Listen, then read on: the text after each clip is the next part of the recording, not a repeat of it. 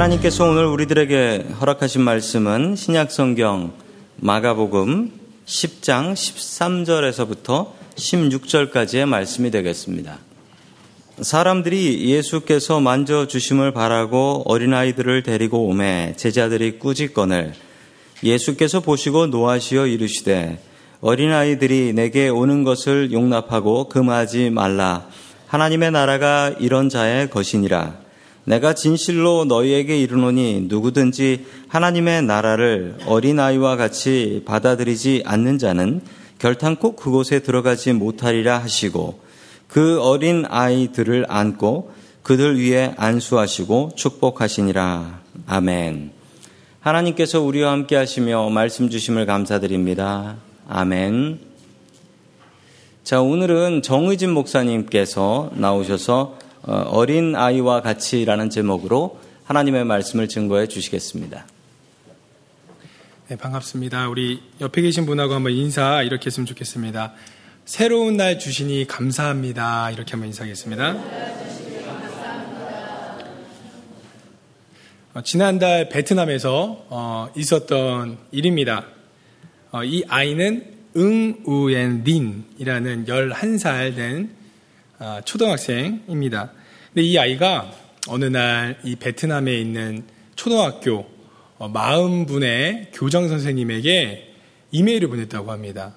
그 이메일의 내용은 베트남에서는 전통적으로 학교에서 개학식 때 풍선을 불어가지고 하나, 둘, 셋 하면 이제 풍선을 날려보내는 그런 세레모니를 했다고 합니다.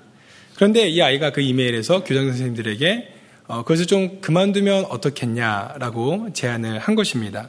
그 이유는 즉슨 고무로 만든 풍선과 이것을 묶는 리본 또 이 고무 밴드들이 이렇게 뭐 할 때는 기분 좋은데 풍선을 날려서 이 많은 학교에서 이걸 하다 보니까 이것이 날아가서 자연에 떨어지면 이게 잘 썩지도 않고 이게 환경적이지도 못하고 또 해겨나 이 풍선 찌꺼기를 이제 먹이인 줄 알고 이 새들이나 동물이 그것을 먹었을 경우에 이제 호흡도 못하고 또 굶어 죽는 그런 위험이 있기 때문에 어, 이것을 그만두자라는 내용이었습니다.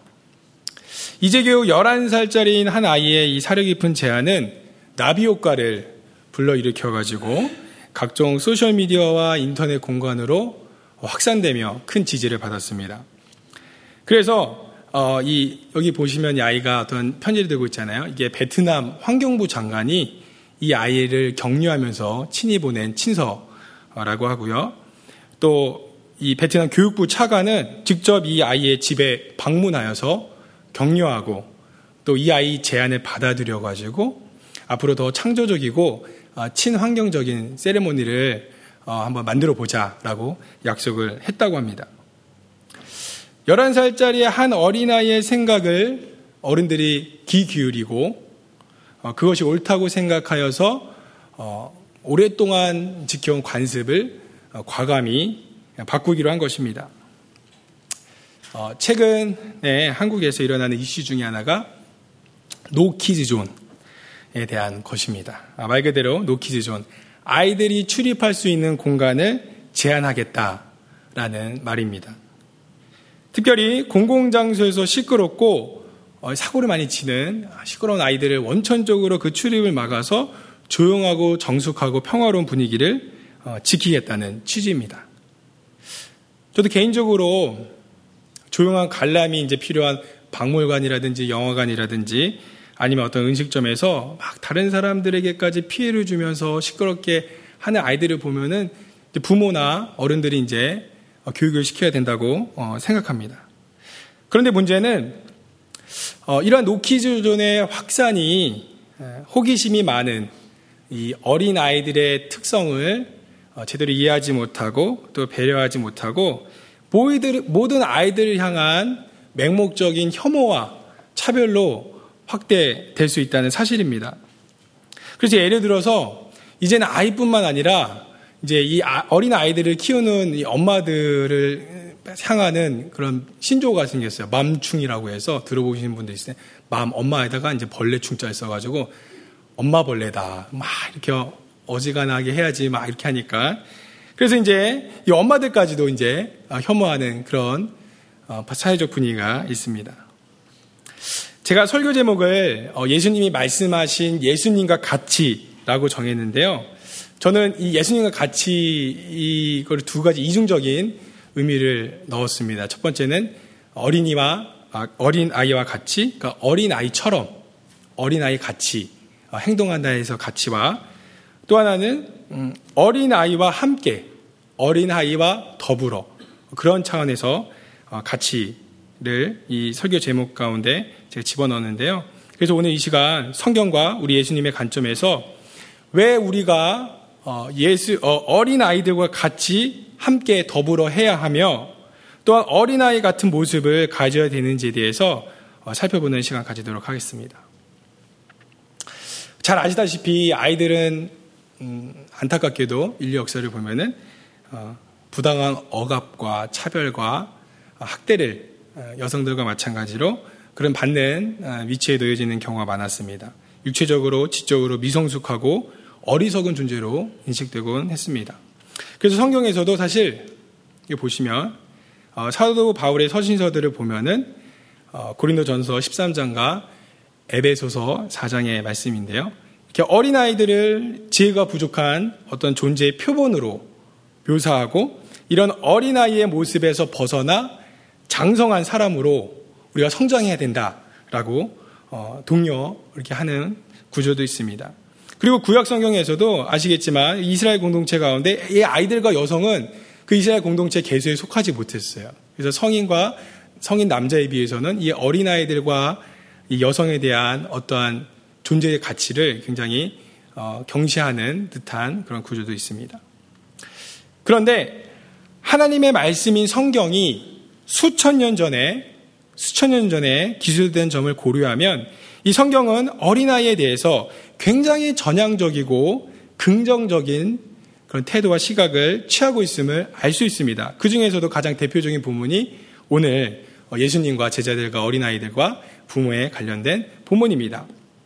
그래서 오늘 본문을 간단히 네 단계로 어, 나눌 수 있는데요. 굉장히 간단한 본문입니다. 첫 번째는 정확한 이유는 기술되어 있지 않지만 몇몇 부모들이 어린아이들을 예수님께 데리고 오는 장면이 나옵니다. 그리고 두 번째로는 예수님의 제자들이 이것을 보고 그것을 제지하고 어린아이들과 그들의 부모를 어, 힐책, 어, 혼을 내는 장면, 비난하는 장면이 나오고요. 세 번째로는 예수님께서 어린아이와 그들의 부모를 혼내는 것이 아니라 도리어 이 제자들을 어, 혼내는 어, 비난하는 장면이 나오고요. 그리고 네 번째로는 예수님께서 왜 아이들을 이처럼 기중이 여기시는, 여기시는지에 대한 설명과 함께 어, 아이들을 친히 안으시고 축복하는 그런 장면으로 구성되어 있습니다.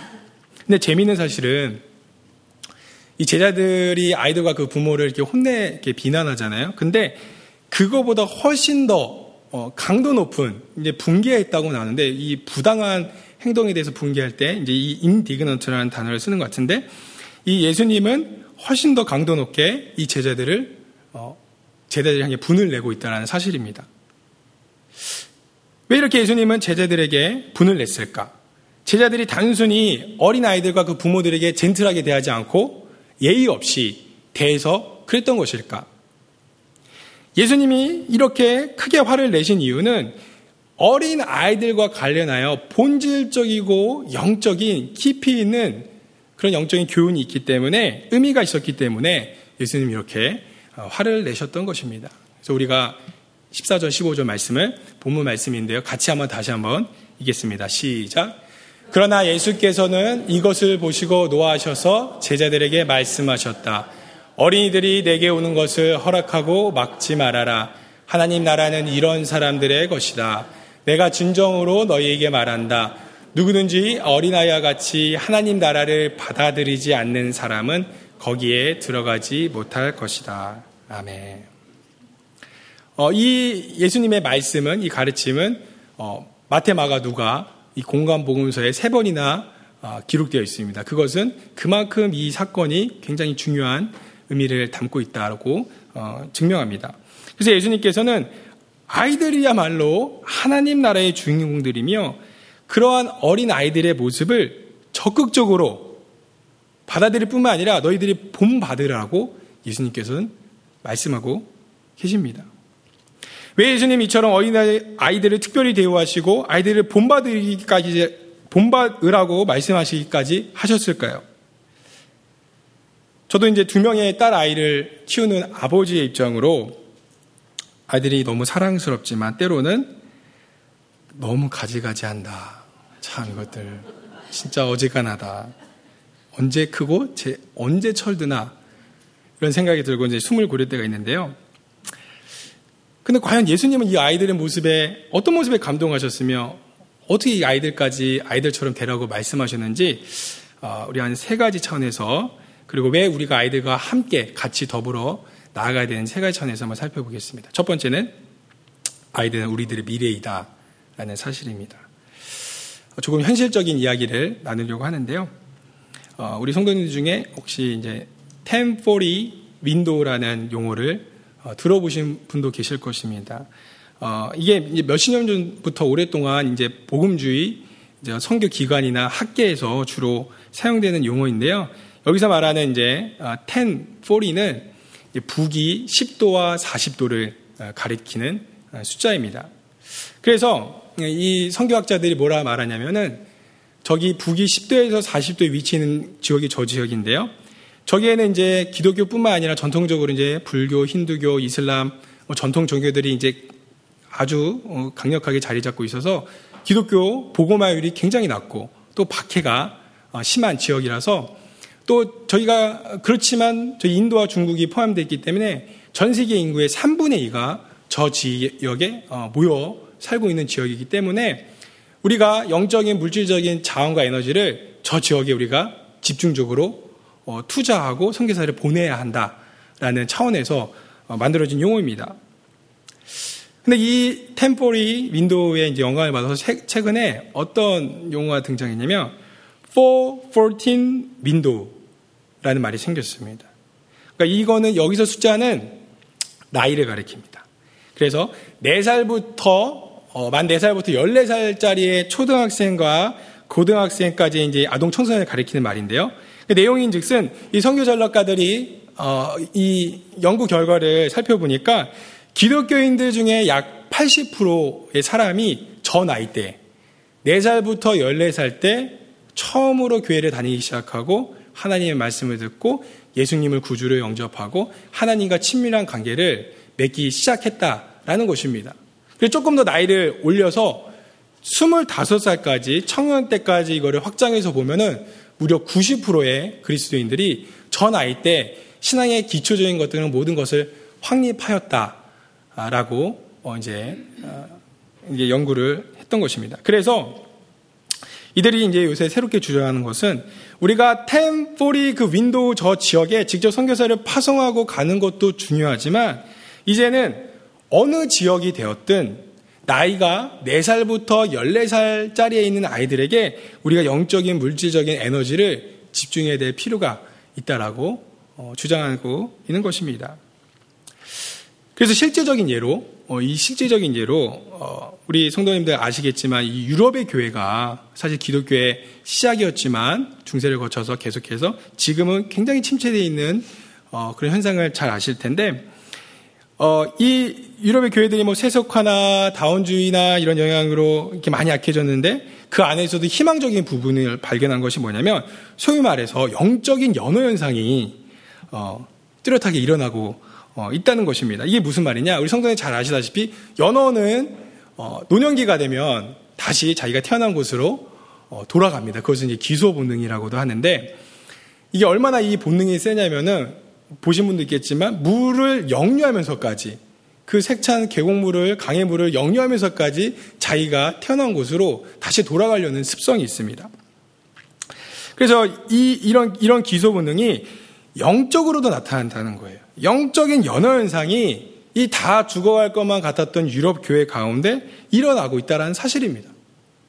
그래서 어렸을 때 교회 학교에 잘 출석을 하면은 또 세상이 이러니까 세상의 유혹 가운데 또 흔들리며 또 심지어는 한동안은 신앙과는 전혀 상관없는 그런 삶을 살게 될지라도 시기가 다르겠지만 중년에, 작년에, 노년에 다시 믿음의 자리로 교회 하나님의 품으로 돌아온다는 그런 현상을 발견했다는 것입니다.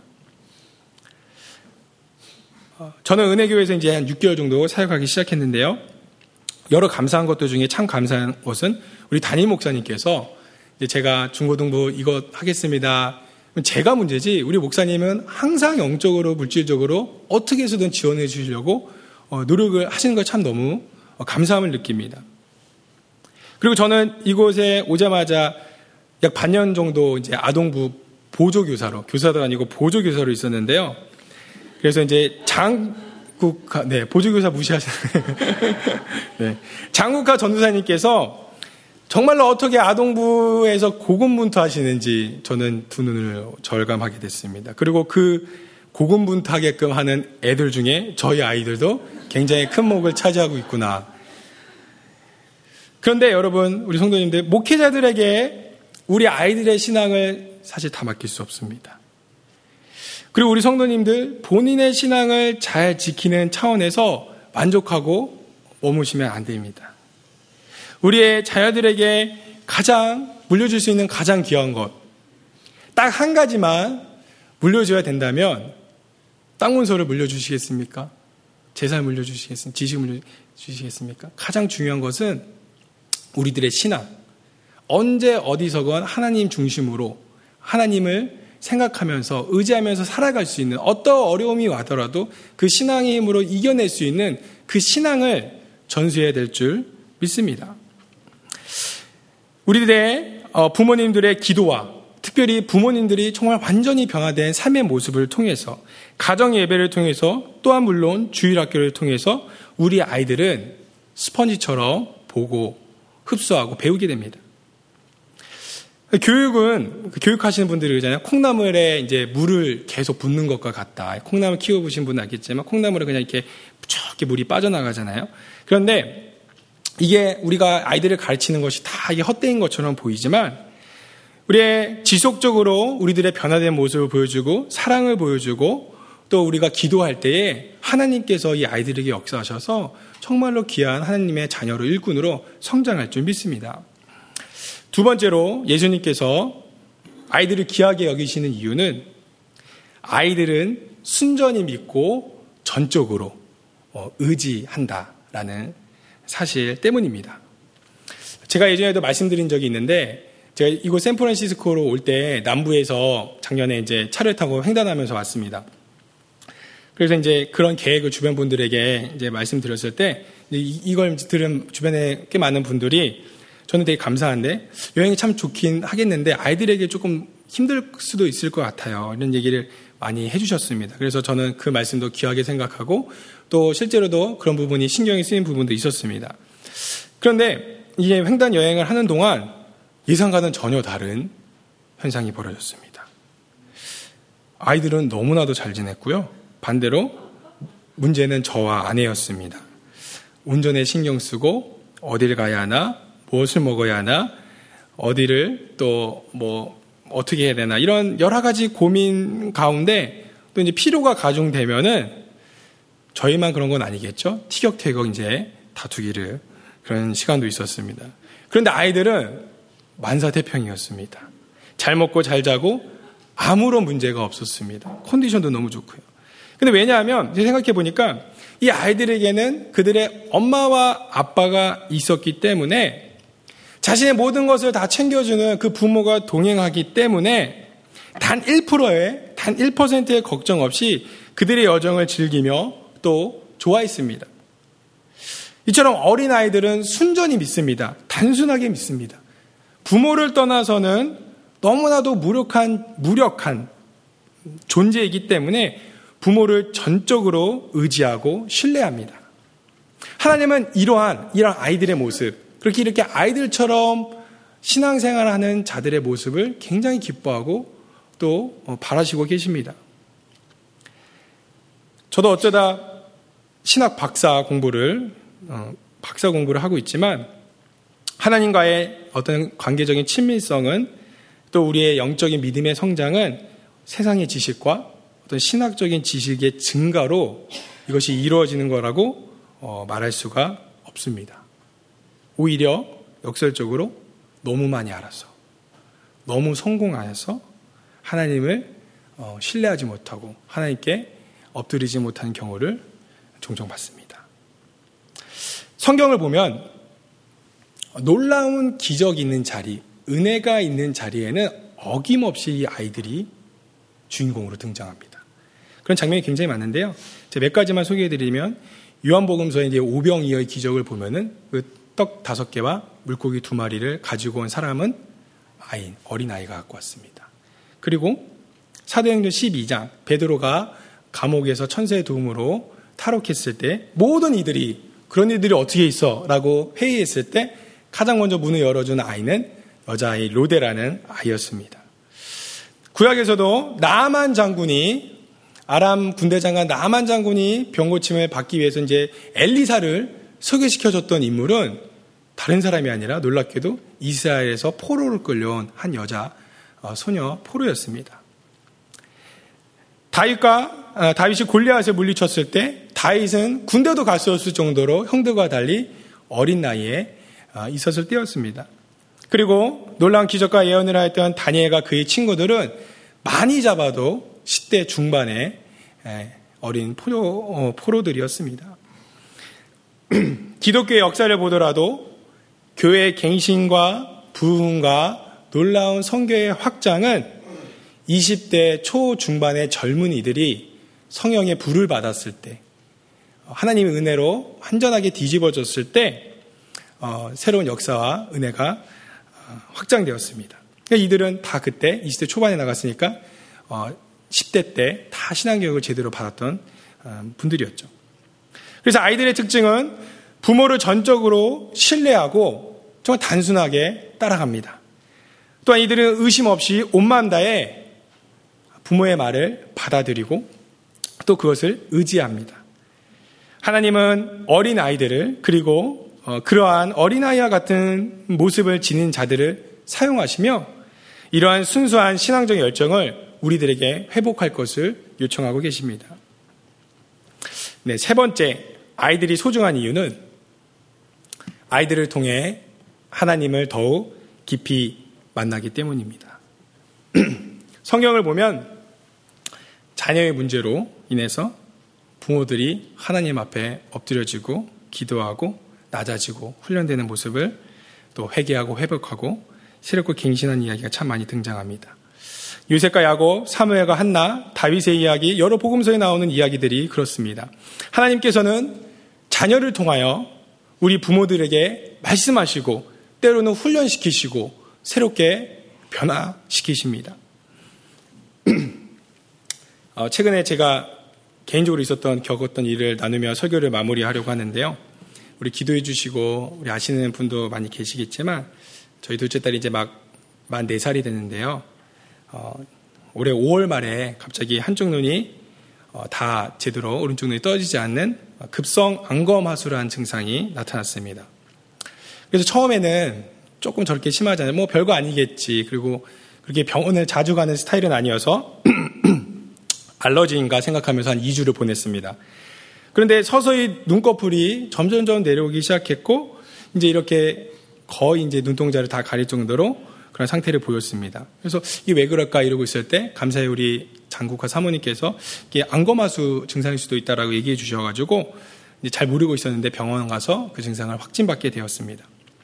사실 이 안검하수 증상은 이 자체로 심각한 병은 아닙니다. 그냥 시력만 한쪽을 안 쓰기 때문에 어, 저기 문제가 되는 눈만 시력만 굉장히 이제 점점점 나빠지게 되는 건데 그런데 이 안검하수 증상이 어, 좀 무서운 것은 이 후천적으로 또 소화기에 이것이 발견이 되면은 다른 여러 심각한 음, 질환의 전조 증상으로 의사들이 보기 때문입니다.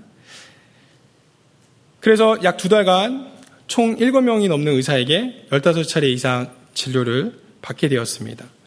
그것을 이제 다 제대로 확인해야 되기 때문입니다. 그래서 혈액 검사, 약물 검사, 근전도 검사, 그리고 저희 오른쪽 사 얼마 전에 이제 MRI, MRA, MRA 찬영을 병원에서 했습니다.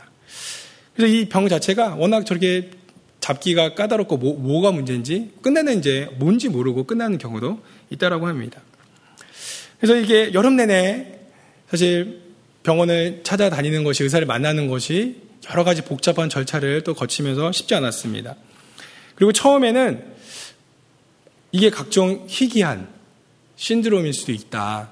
아니면 뇌에 머리 쪽에 문제가 있어서 어떤 신경과 동맥을 건드려 가지고 눈, 눈에 시신경을 건드려서 문제가 일어난 걸 수도 있다. 아, 그리고 사실 아직까지 진행 중이어서 그런 가능성은 없어졌는데 어, 희귀성 근육병일 수도 있다. 그래서 이거는 아직 가능성이 다 사라진 건 아닌데요. 어, 이런 얘기를 듣게 되었습니다. 그리고 이런 진단과 더불어 어, 개인적으로 이제 좀 가슴이 아팠던 것은 저희 우리 아이의 반응이었습니다. 저희 아이가 좀 별난 부분이 있어서 사진 찍고 거울 보는 것을 하루도 몇 차례 하는 그런 아이였는데 물론 아이들이 다 그렇겠지만 어느 날부터 이제 거울을 안 보기 시작하더라고요. 그리고 사진 찍으려고 하면 굉장히 싫어하고 도망가고. 그러니까 이 외출을 했을 때 이 사람들의 시선과 이제 질문을 눈 왜 그러니 이제 이러면은 이제 자신에게 아 이제 뭔가 문제가 있구나. 그래서 얘가 눈치채고 어, 스스로도 위축되는 것을 어, 볼 때면 좀 신경이 쓰였습니다. 그래서 지난주에는 이제 어, 안과 의사분 어, 시신경 이제 전문으로서 경력이 40년이 넘는 분을 의사 선생님을 만났습니다. 일곱 번째 의사였는데요. 이제 다른 의사분들처럼 동일하게 좀 굉장히 특이한 케이스다. 어, 이런 경우 참 드물다라는 얘기를 하시면서 이런저런 이야기를 나눈 도중에 이 의사 선생님이 이제 살짝 웃으면서 내뱉은 한마디가 제 가슴에 굉장히 깊이 에, 남기게 되었습니다. 뭐라고 하시냐면 she's special. 음, she's special. 이렇게 얘기하시는데 사실 어, 이게 이런 증상이 좀 드물다라는 측면에서 말씀하신 거겠지만 저는 그 의사분의 한마디의 그 말이 하나님의 음성으로 하나님의 위로로 들렸습니다. 저는 마음속으로 내가 우리 아이들의 이 아이에게 문제만 있다고만 생각했는데 그리고 이 아이가 이렇게 되기까지 자책하기도 하고 또 이 아이를 원망하기도 하고 그러니까 부모 말 좀 잘 듣지 이렇게 유별 나가지고 잘 넘어지고 아, 그렇게 하기도 했는데 사실은 하나님 앞에서 아주 특별한 아이였구나. 육신의 부모보다 더 크고 놀라운 하나님의 아버지의 은혜가 유아에게, 우리 아이에게 있었구나. 내가 그것을 발견하지 못하고 감사하지 못하고 있었구나. 라는 생각을 하게 됐습니다. 그래서 하나님께서 그 의사분의 말씀을 통해서 하나님의 마음을 전해주신 것 같아서 큰 위로와 용기가 생겼습니다. 되돌아보니까 약 두 달간 하나님께서 이 아이의 문제를 통하여서 어, 저와 저희 아내를 막다른 골목으로 몰아 세우셨습니다. 그래서 굉장히 완악한 저와 아내 무릎 꿇게 하시고 간절히 기도하게 하셨습니다. 그동안 너무나도 당연하게 여겼던 일상의 평범한 일들 가운데 감사한 것을 찾는 훈련을 시키셨습니다. 그리고 어느 순간에도 하나님의 선하심과 섭리를 의지하는, 붙드는 그런 훈련도 시키셨습니다. 인간의 지식과 의술을 넘어서는 저 본질적인 하나님의, 더 큰 하나님의 은혜를 구하는 겸손한 자세도 저에게 훈련시키셨습니다. 그래서 이, 이 모든 것이 저희 아이가 없었다면, 저 발병이 없었다면 미처 깨닫지 못하고 넘어갈 수도 있었을 텐데 우리의 완악한 못된 성품과 죄악 여러 가지 것들을 회개시키시고 또 새롭게 만드셨습니다. 힘들었지만 그만큼 너무나도 영적으로 기쁘고 풍요로운 시간이었습니다. 우리 성도님들 중에서도 자녀의 문제로 기도하시는 분 있을 줄 압니다. 그 기도 가운데 분명히 하나님의 크고 놀라우신 그 은혜를 더 깊이 체험하는 우리 성도님들 다 되시길 바랍니다. 자녀를 통하여 하나님은 말씀하시며 우리를 훈련시키시고 새롭게 영적으로 더욱 거듭나는 그런 경험을 우리에게 하나님께서는 허락하십니다. 기도할 때, 주님을 의지할 때, 이전보다 더 큰 회복과 부흥의 역사가 아이와 부모와 가정과 우리 교회 공동체 가운데 가득히 깃들 좀 있습니다. 말씀을 정리합니다. 우리 아이들은 우리들의 가정과 교회와 하나님 나라에 너무나도 귀한 미래입니다. 그래서 우리 우리 어른들이 어린 아이들과 어떻게 해서든 같이 함께 가야 합니다. 하나님께서는 어린 아이들의 이런 순전한 믿음을 기뻐하시고 너희도 그렇게 되라고 하나님께서는 우리에게 말씀하십니다. 그리고 우리들은 자녀를 통하여서 하나님께 하나님과 더욱더 친밀한 관계, 더욱더 깊이 있는 그런 체험을 하기를 원하십니다. 우리의 사랑스러운 자녀들 이제 우리 어, 초등부, 우리 이제 아동부 성경학교도 있는데요. 어, 너나 자녀 할 것 없습니다. 우리 다 같은 모두 우리 한 가족이지 않습니까? 모두의 자녀입니다. 우리 자녀들을 함께 사랑하고 또 계속해서 인내로 가르치고 또 때로는 그들로부터 배우며 어, 천국 공동체를 만들어가는 우리 귀한 여러분들, 우리 교회 되길 다 주님의 이름으로 축복합니다. 기도하겠습니다.